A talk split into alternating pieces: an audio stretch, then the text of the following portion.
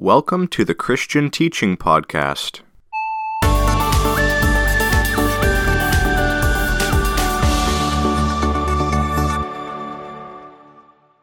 This is lecture number four of our text and transmission of Scripture class, and we are going to look at 10 reasons why you can believe your Old Testament.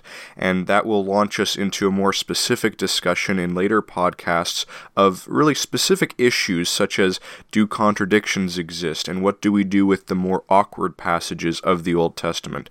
But this will give us a foundation to realize that the case is solid and that the Old Testament's claim claim to be the Word of God is validated both externally and internally. So I just want to give you 10 reasons to give you a basic framework, a basic understanding of how all of this works, of why you can put your full rest and assurance on this book that claims to be an ultimate authority from God. Before I get to reason number one, I just want to say something very briefly about Christian apologetics. Apologetics is a word that refers to one's defense of his faith or of his position, and so Christian apologetics is something that defends and confirms the Christian belief system. The Bible claims to be the ultimate authority for all things of whatever it speaks on. And so when we are dealing with an ultimate authority, it itself will ultimately prove itself. So we're going to discuss that a little bit further. I just say that at the beginning for this reason. When we are addressing Christian apologetics and proof for the scriptures, we need to understand something. These may not convince the skeptic because he has certain presuppositions that will not allow him to embrace the veracity of scripture. However, the way I'm presenting this lecture is for believers. It is to confirm us in our faith, to show that it is a consistent faith, to show that it is a faith worth having and defending. So we're going to put to the test the internal and the external consistency of the Old Testament. So, reason number one of why we should believe that the Old Testament is the Word of God is that it claims to be the Word of God. The Old Testament contains over 3,000 phrases like, Thus says the Lord, or similar ones, indicating that there is a prophetic voice throughout all of its pages as if this is a book that God has given. And so it is self aware of the fact that it is from God. So if you want to look at the individual aspects of the Old Testament, the three main portions, the first five books of the Old Testament, called the Pentateuch, was written by Moses. And that claims that he received his words directly from God on Mount Sinai. As you move forward in the Old Testament to the historical books and to the prophetic books, these were both viewed as being prophetic texts texts, texts from prophets that demonstrated God's dealings with the nation of Israel in their history. And so both historical books and prophetic books from prophets as their authors have been proven and have claimed to be from God. So, what about the poetic books then? Those are very clearly from God because whether it be in the Psalms or in the Proverbs, these are books that were written by prophetic characters, by men who knew God, specifically David and Solomon, and those express divine wisdom like nothing else. So, in each of these three sections, whether it be the law, the prophets, or the writings, there they are embedded with claims to be from God. So this book is self aware. But it is also internally aware as other books comment on their predecessors. For example, Daniel quotes Jeremiah and in Daniel 9 and 2 you will find this. Or you can find with the first five books of the Old Testament, the Torah. That is unquestionably viewed as scripture, especially as you go through the Psalms, or as you look in the book of Malachi, where he ends the prophetic period by calling the people to return to the law of Moses, as if that was their foundation. Or we can look at Malachi affirming the prophetic office of Elijah in chapter 4 of his book, and so we see that prophets were affirmed to be from God. And we also find that for the historical books, the promises contained in them were taken seriously. For instance, in 1 Kings number 8, Solomon prays to God and says, If these people return unto you, even in their captivity, with all of their hearts, then hear them and allow them to return and to be restored. That promise is taken advantage of in Daniel chapter 9. So, all of these books, whether it be in themselves or by other references, are seen as scripture.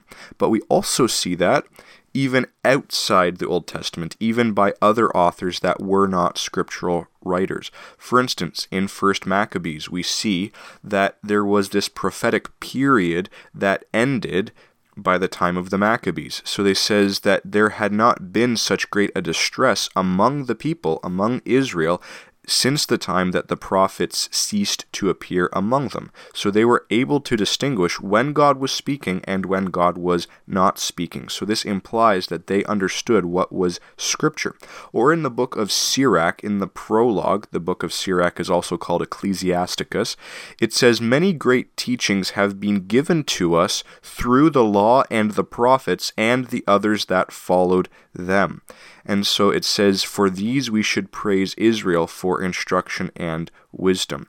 So it says, Now those who read the scriptures must not only understand them, but also be lovers of learning so there we find that even in this book of Sirach, in the Apocrypha, in the non biblical writings, there is this affirmation of the law, the prophets, and the writings as being scripture.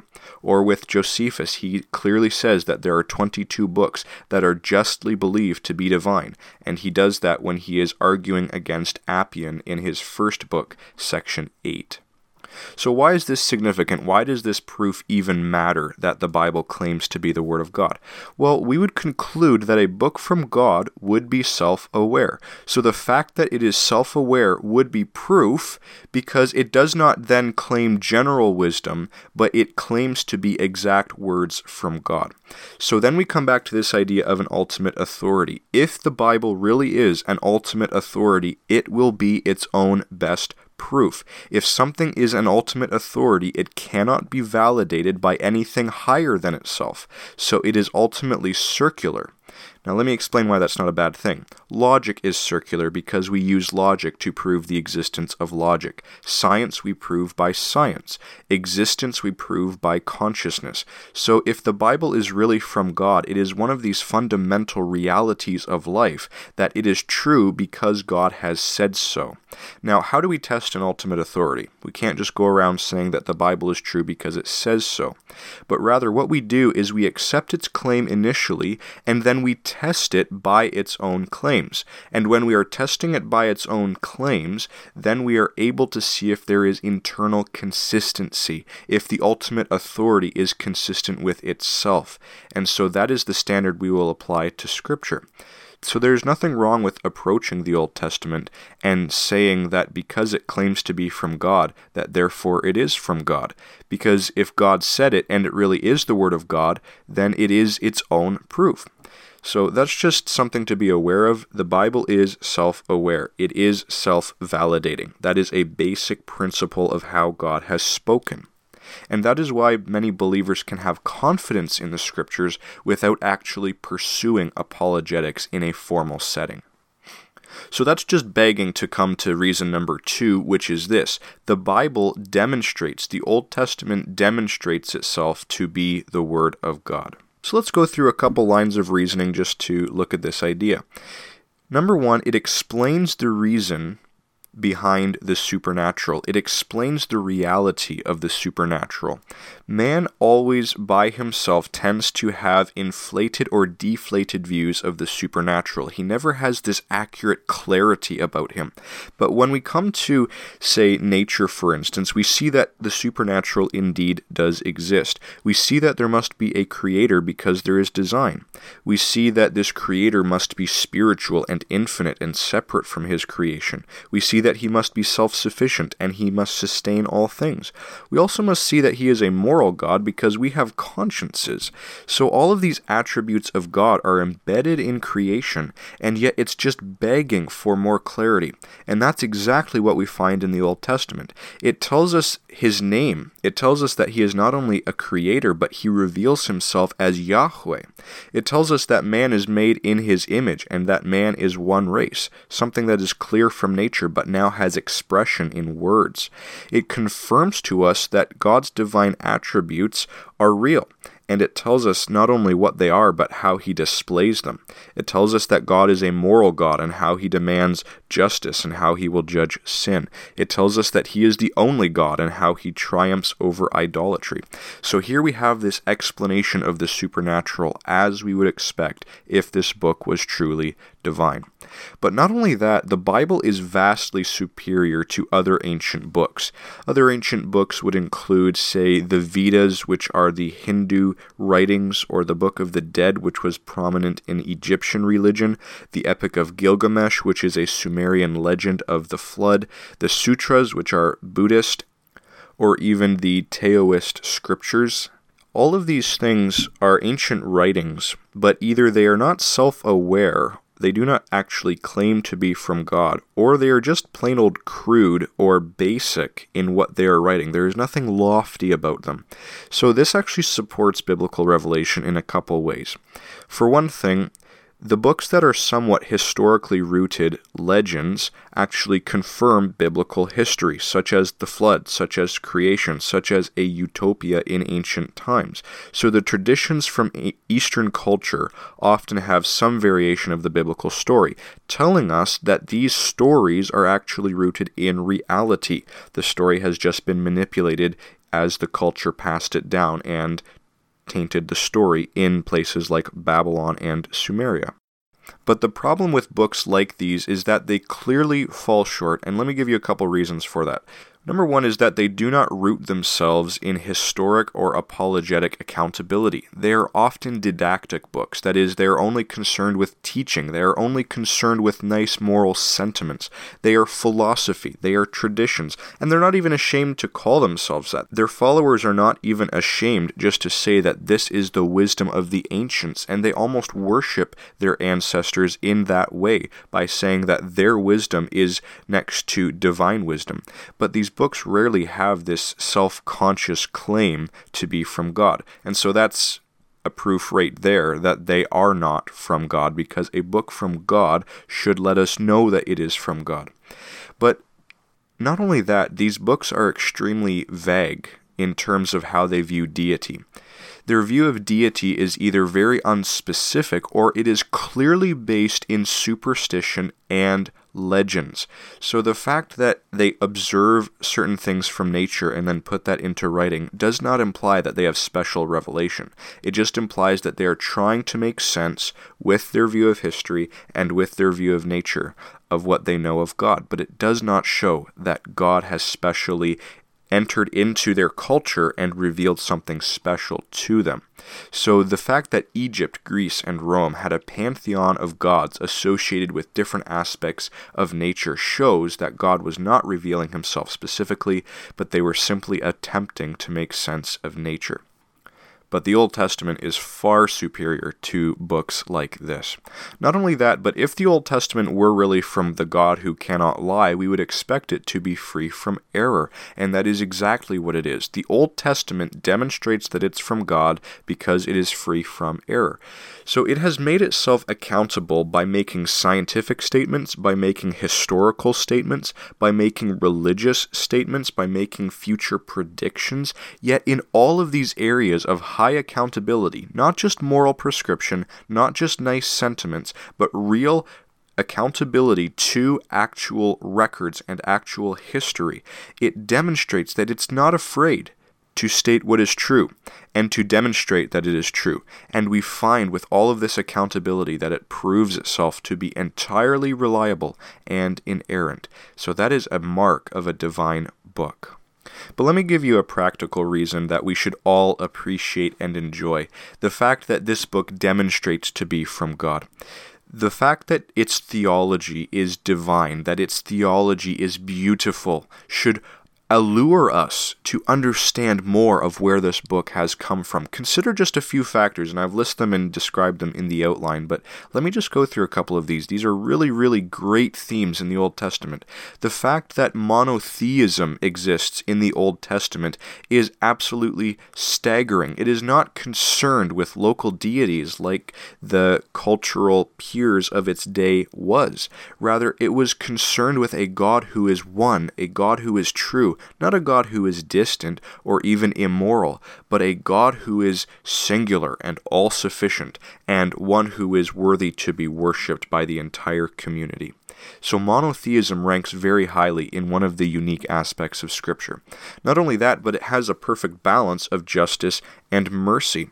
Whereas ancient law codes would often be biased in the law, and instead of having a just sentence, they would have a disproportionately hard sentence in spite of that, the Old Testament gives the principle an eye for an eye, a tooth for a tooth. It is just, and yet it combines that with mercy. And in Micah 6 and 8, we see that God required of every Israelite these basic things that a man should love justice, that a man should love mercy, and that he should walk humbly with his God. So the fact that there is this combination of governmental justice, morals, accountability, with personal mercy and love.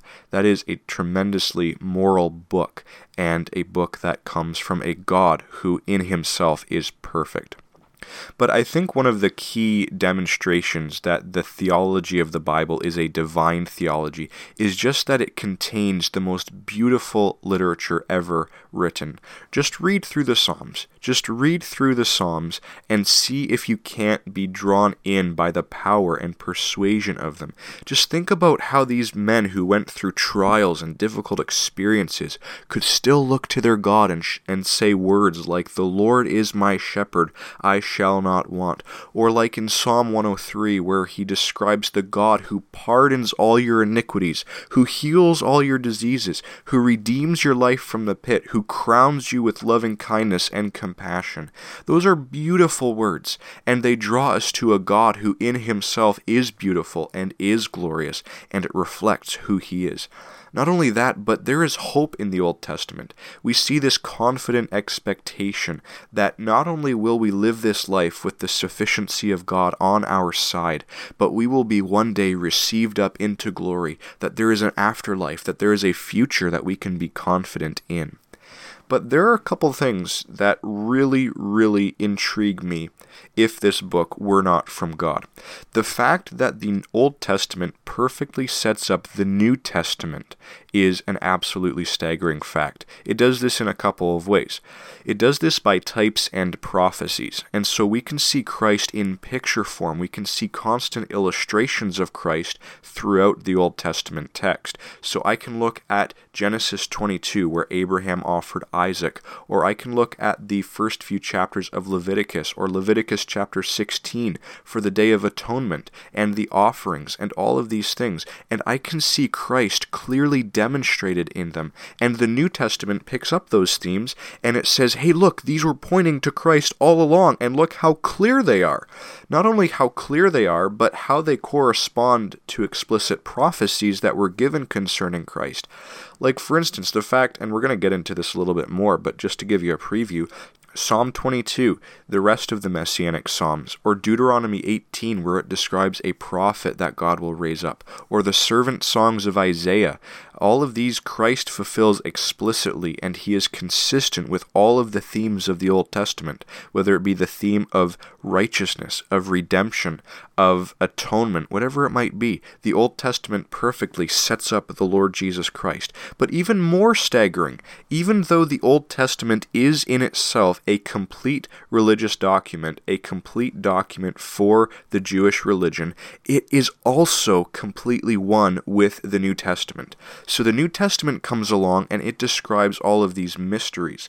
So here the New Testament prescribes all of these mysteries that are being revealed and it describes the dawn of Christianity, of Christ's church.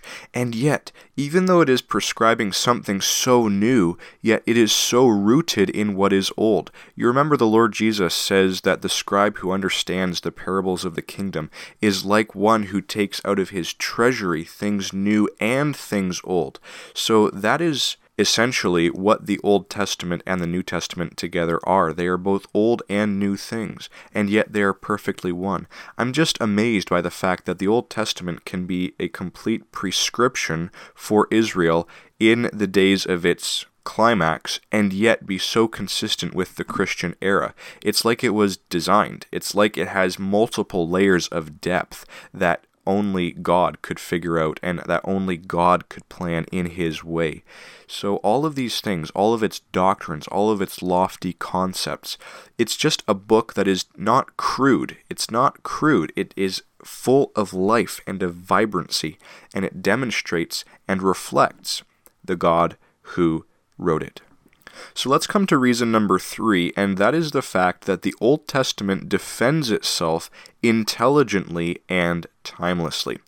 So the Old Testament is not afraid, and really, since we believe that the Old Testament is from God, God is not afraid to confront false ideas and false gods and false prophets and say, listen, let's test these two things and let's see who comes out the winner.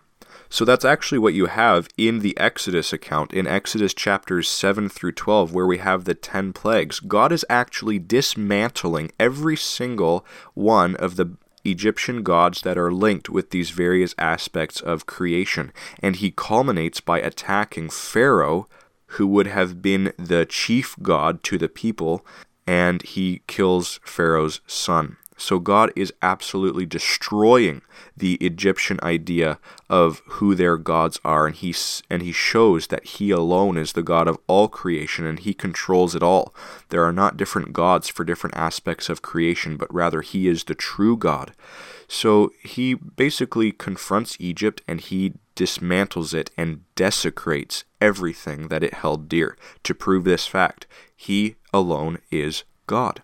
Not only that, but God is proved to be the God of truth, because he's not ashamed to prescribe consequences for prophets that prophesy an untruth. In Deuteronomy 18, it says, How shall we know that a prophet, and this is my loose rendering, how do we know that a prophet is true when he is speaking? And God says, Well, look to see if what he says comes to pass. Then you will know he is from me. If he doesn't, then he is a false prophet and he must be killed.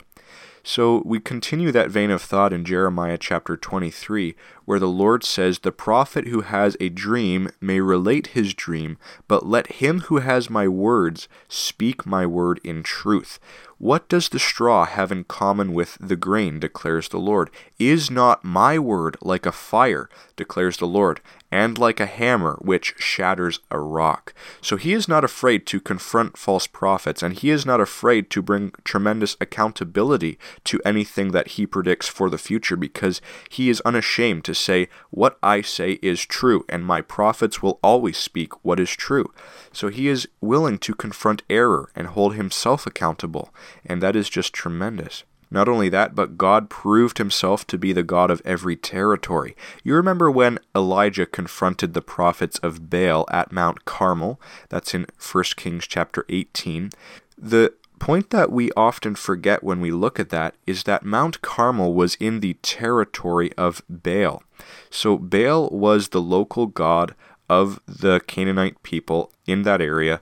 And what that would mean is that this God should have the jurisdiction, this God should have the power in this area. So when Elijah comes to represent the God who is Yahweh, the God of Judah, technically in the Canaanite mind, this God, Yahweh, should have no power in Baal's territory. So they go at a duel, and Elijah says, Whoever has the God that can consume the offering on the altar has the true God.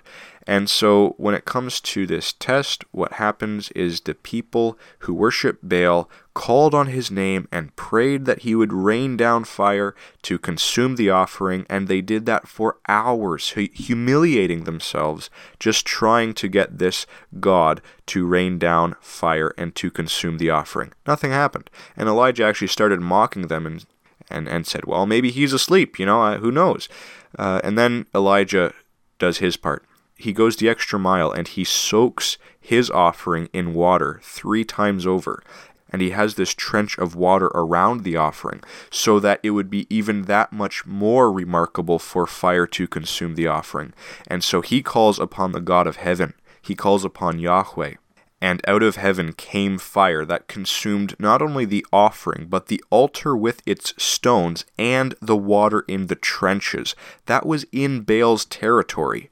So God is challenging these idols constantly and proving they are dead, they are not living. I am the living God who is ruler of every domain. And so this is an example of how that is proven. Not only that, but God proved himself to be the living God. And yet, when it comes to wooden idols and idols of stone, God only has words of mockery for them. He says in Isaiah 46, To whom would you liken me, and make me equal, and compare me, that we would be alike? Then he says, Those who lavish gold from the purse, and weigh silver on the scale, hire a goldsmith, and make it into a god. They bow down, indeed, they worship it. They lift it up upon the shoulder and carry it. They set it in a place, and it stands there. It does not move from its place. Though one may cry to it, it cannot answer, it cannot deliver him from his distress.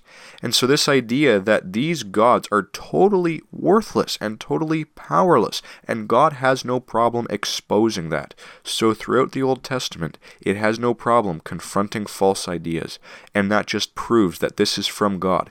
It's almost embedded with a challenge. I dare you to put God to the test, and you just watch yourself be humiliated as you try to destroy the scriptures. So that brings us to reason number four, which is that the Old Testament gives us a reliable worldview. Let me give you a couple illustrations of how this works. A worldview is essentially a way of looking at the world, and the test of a good worldview is if it is externally and internally consistent. In other words, if it works and is consistent as a system, but also consistent in its implementation, if it works, if it is a good way of looking at the world. So the Bible, the Old Testament specifically, gives us a reliable worldview. It actually works. One proof of this is that it embraces both the good and the bad. It faces things as they really are.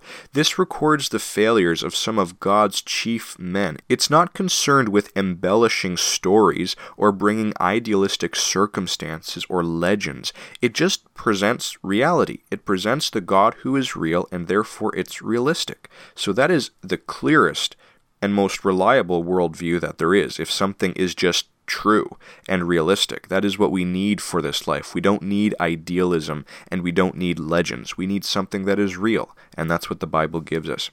So, along this line, the Old Testament allows us to interpret reality around us consistently. And so, with the principles of the Old Testament, the fact that God is one, the fact that God created reality and he created man in his image, it allows us to interact with every legitimate reality without shame because we have nothing to hide. We can interact with science, we can interact with history, we can interact with archaeology. We can do all of this because God is real. And having that Old Testament framework helps us rather than hinders us in interacting with the world around us. Not only that, but this worldview explains the uniqueness and the nature of man. And that's usually where the problem lies in terms of a faulty worldview. Why is the world fine tuned to life? Why are we the only life inhabited planet in the universe? Why is man moral and clearly above the animals? These things can't be explained by evolution or even most religions. The Old Testament, though, explains why man is unique and why he is the center of creation, because God designed him that way and man was given the dominion. So the Bible explains man's heart, man's conscience, man's sinfulness, and it gives us the clearest picture of society and why it is the way it is. Not only that, but it doesn't describe us where we are, but it helps us to reach new heights. It prescribes goodness and it empowers changed lives. Scripture teaches the young man to be pure, for instance. That is not natural. You can find that in Psalm 119, verse 9. It teaches the worried to be at peace. It teaches the oppressed to rejoice. It teaches those who are surrounded by death to be fearless. It teaches us not to relive the mistakes of the past, though we so often do so. It teaches us that history is linear. It is going towards a goal, that we are to invest in that goal. It's not simply cyclical, repeating itself, as most ancient thinkers thought. And so it gives us this standard of morality, and it gives us the sufficiency of God to empower that morality. So the fact that Scripture changes lives shows the power of what is written on its pages. Not only that, but Scripture allows us to live with presuppositions such as science, logic, math, emotion, morality, reality, etc. And these all come from a God who is embedded with these things in himself. And so these are a reflection of who God is. So the Old Testament tells us who God is, and we see the reflection of that in every reality that we interact with. So that's why the Old Testament presents a solid worldview. We don't need to be ashamed of it. It is internally consistent, it is realistic, it is powerful. So that is why we believe in the Old Testament. Reason number five is that the Old Testament contains fulfilled prophecies. And so I've highlighted and quoted a number of these for you in the outline just so you can see the remarkable potency of biblical predictions. Remember, God will not tolerate error. God will not tolerate false predictions. So he is going to hold himself to that standard. So let's look at some prophecies. We're going to look at these in two main categories we're going to look at messianic prophecies and then national prophecies. So, for this figure called the Messiah, this servant of Jehovah, and obviously this is Jesus Christ in the New Testament, this Messiah has very many prophecies attached to him, and he is expected to fulfill them all. So, the fact is that this Messiah is going to be a direct descendant of David. So, that already exclusifies who this Messiah can be because he is going to be Davidic. He is going to have kingly inheritance to him. So that is going to be a very specific person as it is, but it gets more specific than that. Not only is he from David, as is demonstrated in Matthew 1 and in Luke chapter 3, but his birth would be in Bethlehem. And in Micah 5 and 2, you can find that. It says, But as for you, Bethlehem, it says, From you will go forth for me one who will be a ruler in Israel. And so in Luke chapter 2, we find that even though Joseph and Mary lived in Nazareth, that they came to Bethlehem for the census and Coincidentally, to the skeptical mind, Mary bore the child called Jesus when they weren't even supposed to be in Bethlehem under normal circumstances, just a small, insignificant city. And so he was born in Bethlehem. So here we have this one from David, born in Bethlehem. And not only that, but it describes the fact that he will be cut off. And in Daniel chapter 9, it describes that he will be rejected. And following his rejection, there would be a destruction brought about to Jerusalem and the temple. And so it says, after 62 weeks, the Messiah will be cut off and have nothing. So 483 years after the decree to rebuild Jerusalem was given, the Lord Jesus died. And following his death, in AD 70, Titus came in and destroyed and desecrated Jerusalem with its temple. So that is absolutely tremendous that this is prophesied in the days of Daniel. Not only that, but there are details of how he would be cut off. He would be crucified. And that's what we find in Psalm 22. The fact that crucifixion didn't exist when Psalm 22 was written is tremendous in itself, at least Roman crucifixion, that is. And it describes crucifixion this way before its time. It says, My God, my God, why have you forsaken me? And this is what the Lord Jesus quoted on the cross. He was forsaken by God and that is how men viewed him, and he was actually forsaken by God because of sin. But then it goes on to describe the details of crucifixion, and it says that I am poured out like water, and all my bones are out of joint. My heart is like wax, it is melted within me. My strength is dried up like a clay pot. It is it is there with no water in it whatsoever. And it says, My tongue cleaves to my jaws, and you lay me in the dust of death. For dogs have surrounded me, and a band of evildoers has encompassed me. They pierced my hands and my feet. I can count all my bones. They look and stare at me. They divide my garments among them, and for my clothing they cast lots. So, again, let's think of this. Roman crucifixion did not exist in David's time, and yet here we have these descriptions of fatigue, of dislocation of joints, of piercing his hands and his feet. We have thirst described. We have the fact that he can stare at his bones, meaning his flesh was actually stripped from him, and that is in the scourge and in how he was beaten. We know this from the gospel narratives. But then it gives us this detail it says, They divide my garments among them, and for my clothing they cast lots. And that's exactly what we find in John chapter 19. The soldiers split his garments into four pieces, one for each soldier, but they did not want to tear his inner garment because it was seamless and that would destroy the garment if they tore it. And so what they did is they gambled for it. They had no clue that they were fulfilling scripture, and yet here we have a crucified man forsaken by God in absolute pain, and the soldiers who were ignorant of God fulfilled this prophecy too. And so they divided his garments among them and they cast lots for his clothing. So, this is just a tremendously detailed messianic prophecy, and there is no way this could have been rigged. But it goes further than that. We have the timing of his crucifixion in Daniel, we have the details of his crucifixion in Psalm 22, but as to the nature of his death, and as to what his death anticipated, we find that explicitly revealed in Isaiah 53. It says that his death was not for his own sins, and so Isaiah 53 says he was crushed for our iniquities. So the Lord Jesus could not be accused, and we find that in the Gospel of John, that there was no accusation that could be made against him. He was flawless, but he was there for our sake. He was there as a substitute. Not only that, but it describes what happened before he was crucified, and even while he was being crucified. It says he did not open his mouth. That's in Isaiah 53, verse 7. He was like a lamb that was silent before its shearers. But then it even describes how he was buried. It says his grave was assigned with wicked men. In other words, people who were crucified would just be discarded like worthless bodies. And yet, even though he was consigned to such a fate by crucifixion and by Roman standards, it says in Isaiah 53, verse 9, Yet he was with a rich man in his death.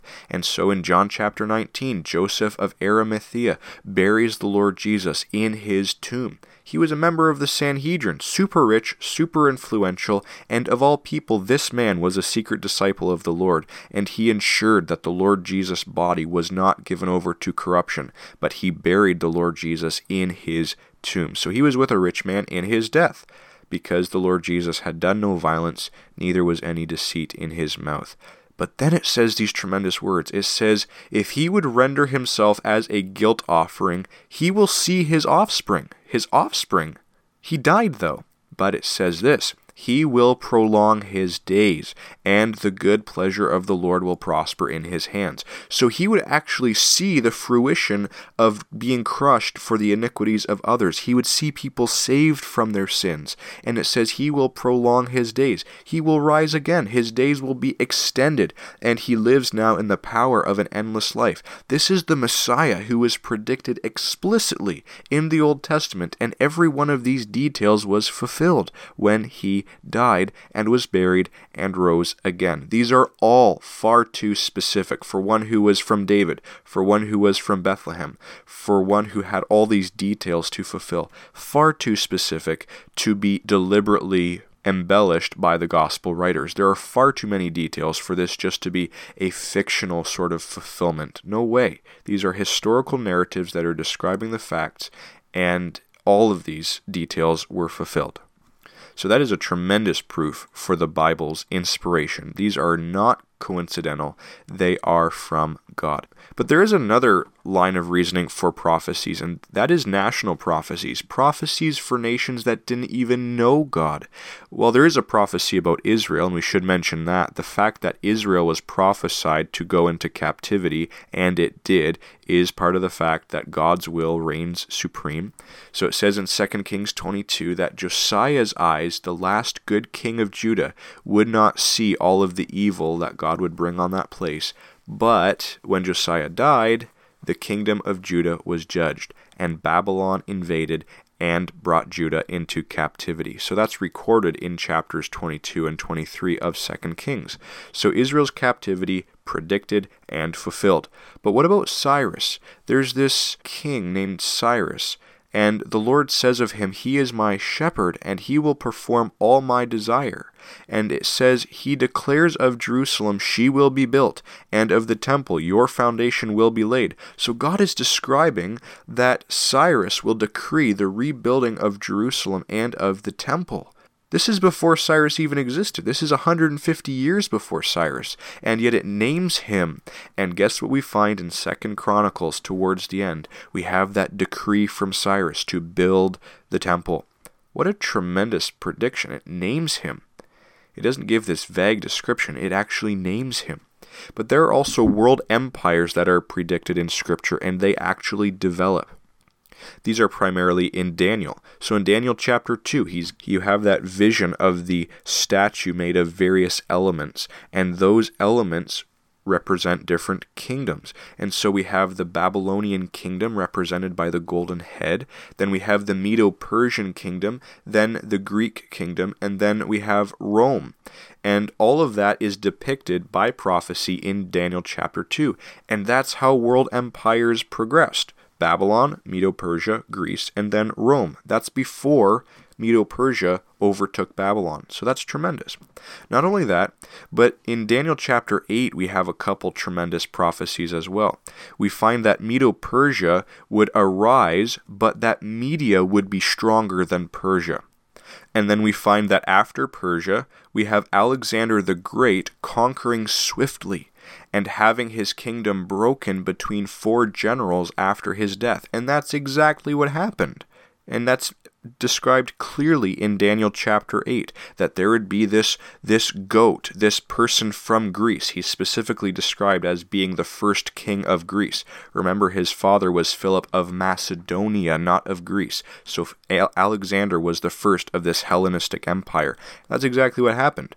But then it also describes Antiochus Epiphanes after the time of Alexander the Great devastating the Jews in the time of the Maccabees, and that is described in Daniel chapter 8 as well. So all of these tremendous, tremendous prophecies fulfilled exactly. The Bible is true. Let me give you point number six then. The Old Testament is consistent with science. I'm just going to leave these scientific facts with you in the outline and their various scripture reference. They just confirm that whenever the Bible speaks about science, even though it's not a scientific textbook, it is true and it is ahead of its time. And so let me give you just one example just to whet your appetite. Circumcision was prescribed on the eighth day in Genesis chapter 17 and Leviticus chapter 12. Why on the eighth day? These ancient people just were obeying the word of God, but research has shown today that the eighth day is where the blood clotting patterns peak for a baby. And so, how convenient that God would prescribe circumcision on the eighth day where blood clotting would be the easiest. That's something they couldn't have known, and yet God prescribed it. So that's an example of how the Bible is ahead of its time, the Old Testament specifically. Let me give you reason number seven. The Old Testament is consistent with history and archaeology. So I've given you a number of illustrations and accounts of archaeological discoveries that were once reasons why people rejected the Bible. But let's go through a couple of those just to see. No, the Old Testament is actually true. I think one of the most interesting historical realities is that even secular world history accounts cannot go back farther than the period of time described by Genesis. You can't go beyond 4000 BC with any meaningful insight. It's either 5000 BC that they go up to, 7000, 10,000, but they have to admit that history just stops before that time. And in fact, there is this strange explosion of history around the time that Genesis records. So that's really interesting. That really fits good with a biblical worldview. This idea that history starts when man starts.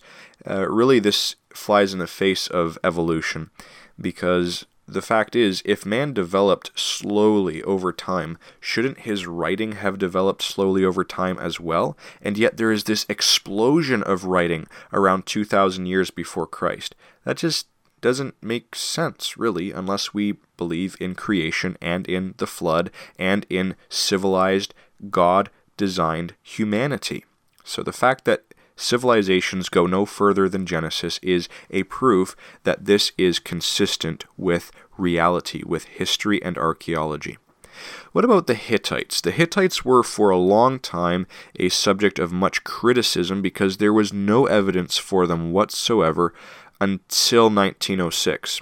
And so pre 1906 scholars used to mock the Bible because it mentioned this apparently fictitious people called the Hittites. But in 1906, an archaeologist excavated a Turkish city and they found temples, they found storehouses, they found sculptures, and they found 10,000 clay tablets. And that is where they found the Hittite capital. And so biblical criticism was embarrassed yet again. The Hittites did exist, and they were actually quite prominent and large. What about Sodom and Gomorrah? This one is really intriguing. So, the location of these is described in the Old Testament as being by the Dead Sea. So, research has been done around that area, but only in the 1970s did people unearth actual remnants of Sodom and Gomorrah. And what did they find? Interesting. They found that there were remains of ash crushed towers, buried victims, and burned artifacts, covered in ash, and the city was overthrown and destroyed. Well, that's interesting. That really, really coincides with the fact that God rained down fire and brimstone upon these people and this is actually dated to the time when Sodom and Gomorrah would have happened according to the biblical narrative. So that is just tremendous. This idea that Sodom and Gomorrah actually shows evidence of fire and brimstone according to the discoveries. What about the time that the Hebrews spent in Egypt? Is that documented? Well, a couple keys would be given to us. The fact that some of these Egyptian cities doubtless came from Hebrew names, from Hebrew terms, and the fact that so many Hebrews, after the apparent Exodus, came out with Egyptian names, such as Moses. So the fact that these Egyptian names were so popular and prominent in early Israelite history shows us that they clearly did spend time in Egypt. So that's a historical reality. We can trust the book of Exodus. What about the walls of Jericho? Archaeology has discovered that Jericho was indeed subject to the destruction of its walls and the burning of its city, as recorded in Joshua. Then we come to facts about the monarchy of Israel. And let me give you a couple inscriptions, ancient inscriptions, that demonstrate that yes, the monarchy of Israel was recognized in ancient days. These are not legends. The Tel Dan stone, for instance, references the house of David and the king of Israel that was conquered by an Aramean king. So that proves that David was a historical character and he had a historical dynasty. Then we have the Moabite stone, and this is another example of an enemy speaking of Israel in relation to battle. So the Moabite king Mesha speaks of Omri, the king of Israel, and his son. His son, we know from the book of First Kings, was Ahab. It also speaks of the tribe of Gad. It actually even references Yahweh as being the God of Israel. That's very unique for non religious extra Old Testament writings.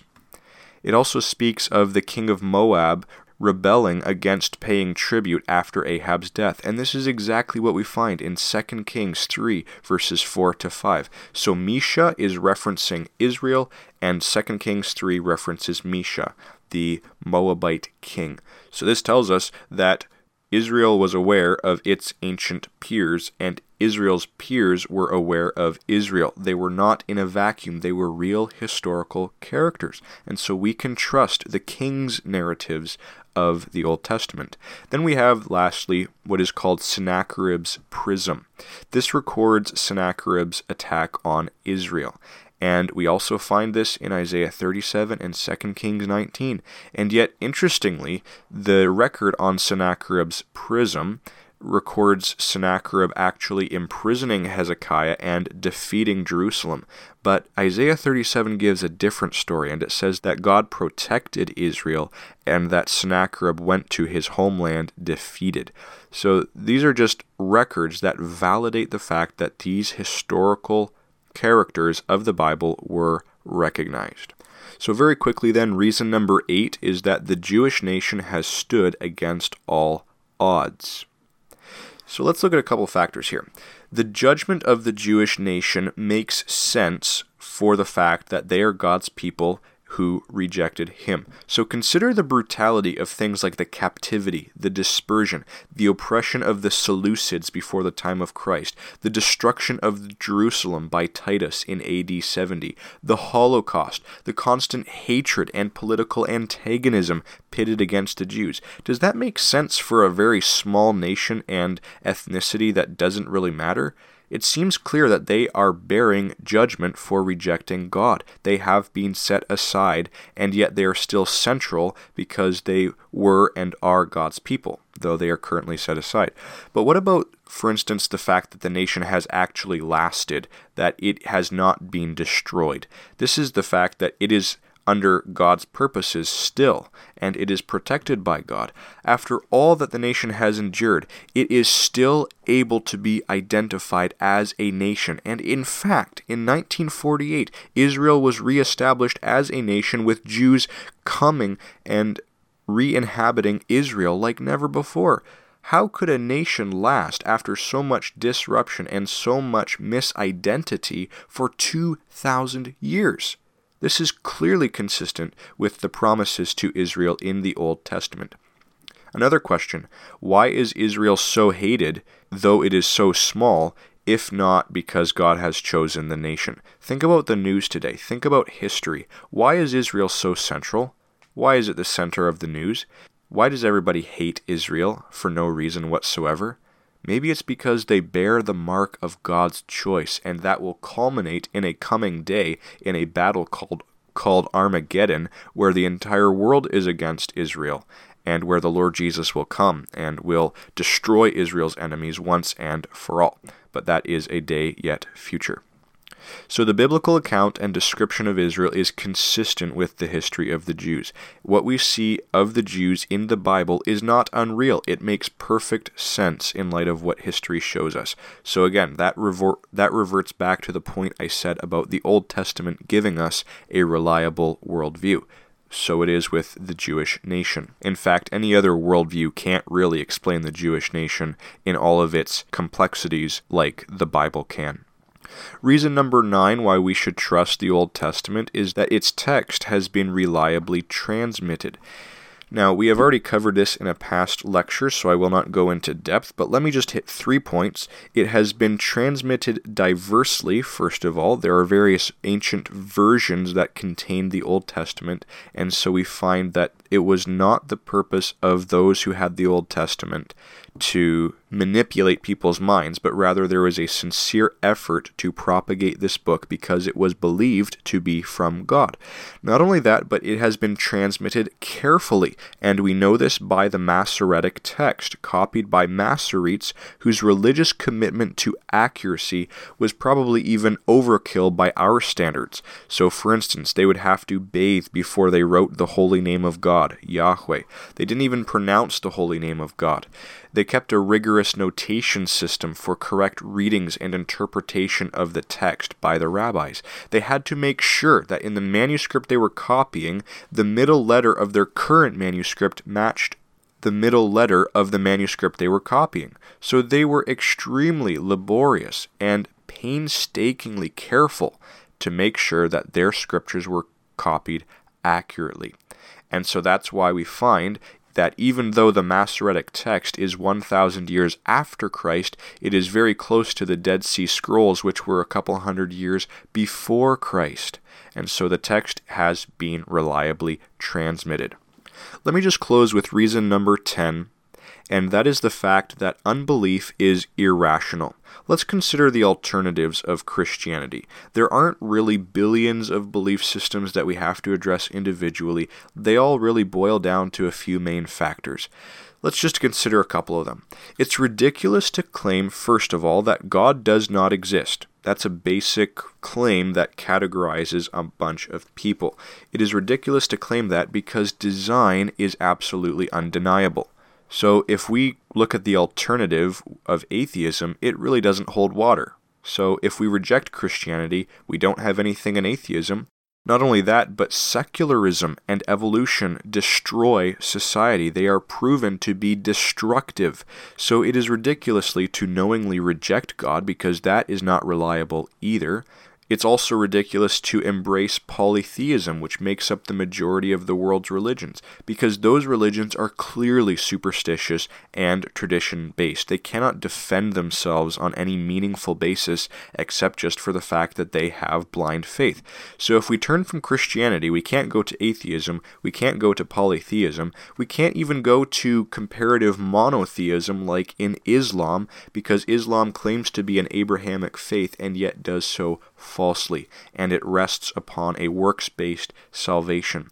So the fact is, there's not really much to choose from in terms of belief systems, and anything alternative to the Bible is untenable also if we were to reject the Bible. But the fact is, we don't reject the Bible for good reasons, because in light of what there is to believe, Christianity, the Old Testament, is the most reliable, the most important, the most sustained and strong book ever to exist, and that is why we believe it. Anything compared to it breaks and shatters embarrassingly so when compared with the strength and the endurance of the Old Testament. But there's a bigger issue here. If we were to reject the Old Testament, that would be ridiculous because rejecting the Old Testament has to be done on naturalistic assumptions if we are coming at it from the atheistic perspective. So, skeptical scholars feel that they have the right to reject all supernatural claims of the Old Testament simply because they are supernatural. They begin with the presupposition that everything can be explained by science. However, they do not have the right to do that for two reasons. Number one, they themselves do not live by science only, because they have to acknowledge the immaterial nature of the soul, of morality, and of emotions. There is no good explanation of these things by observable science only.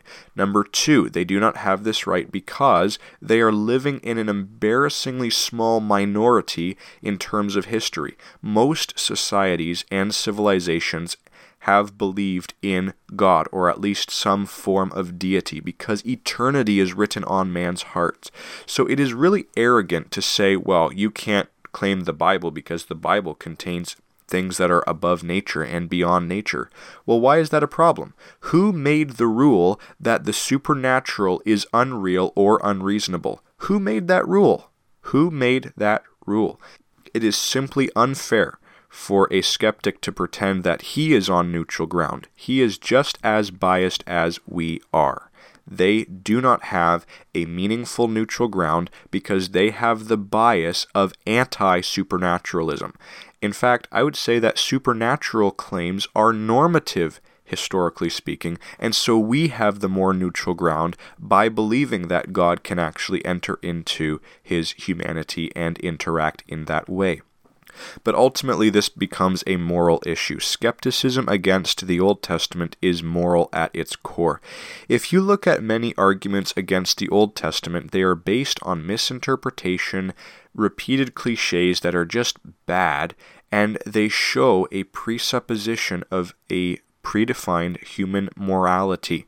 So, for instance, the Bible describes a God who is holy. That's unacceptable to someone who is a rebel at heart, so they will criticize and they will mock the idea of a God who is holy and who must judge sin. But they have no right to do this because there is nothing intrinsically wrong with worshiping a God who is holy.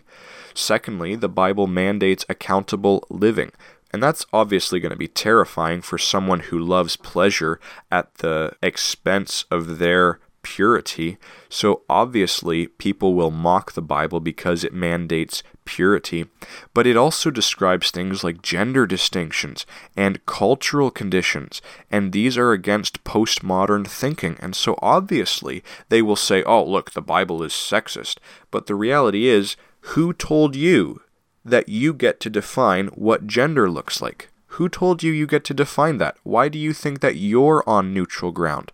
The reality is that humans who reject the Old Testament have a clear moral bias. They do not want to submit, whether in scholarship or in their spirits, to what God has said, because their hearts are rebellious and they are under sin. So Romans 1 is going to give us the conclusion to why man ultimately rejects God, and this will apply to our Old Testament study. It says in Romans chapter 1 For even though they knew God, they did not honor him as God or give thanks, but they became futile in their speculations, and their foolish heart was darkened. Professing to be wise, they became fools. Man's ultimate problem is not with biblical scholarship. Man's ultimate problem is with the God of the Bible himself. And so skepticism is unreasonable in itself, it is based on naturalistic assumptions, and it is moral at its core. So that is why, even if we were to reject the Old Testament, the best we would be left with is a wasteland of ignorance. There is nothing good even if there were alternatives. The Old Testament is the only meaningful basis for living and for worshiping God. And this will also apply to the New Testament, but I just have to emphasize the Old Testament because that is the subject of this lecture. So hopefully that gives you an idea of why we trust the Old Testament, why it is beautiful to us, why it matters to us, why we defend it at all costs. Let's just make sure we do defend it, though, because it is true whether we like it or not. It is from God, it is embedded with His stamp of divine authority. So let's worship God as described in the Old Testament, and let's make sure we rejoice in who He is and the fact that He has revealed Himself to us. Well, that's all for today. If you would like more resources like this, visit us on ChristianTeaching.org don't forget to subscribe to the newsletter and check us out on Facebook, Twitter, and iTunes as well. Until next time, I'm your host, Micah Hackett. God bless.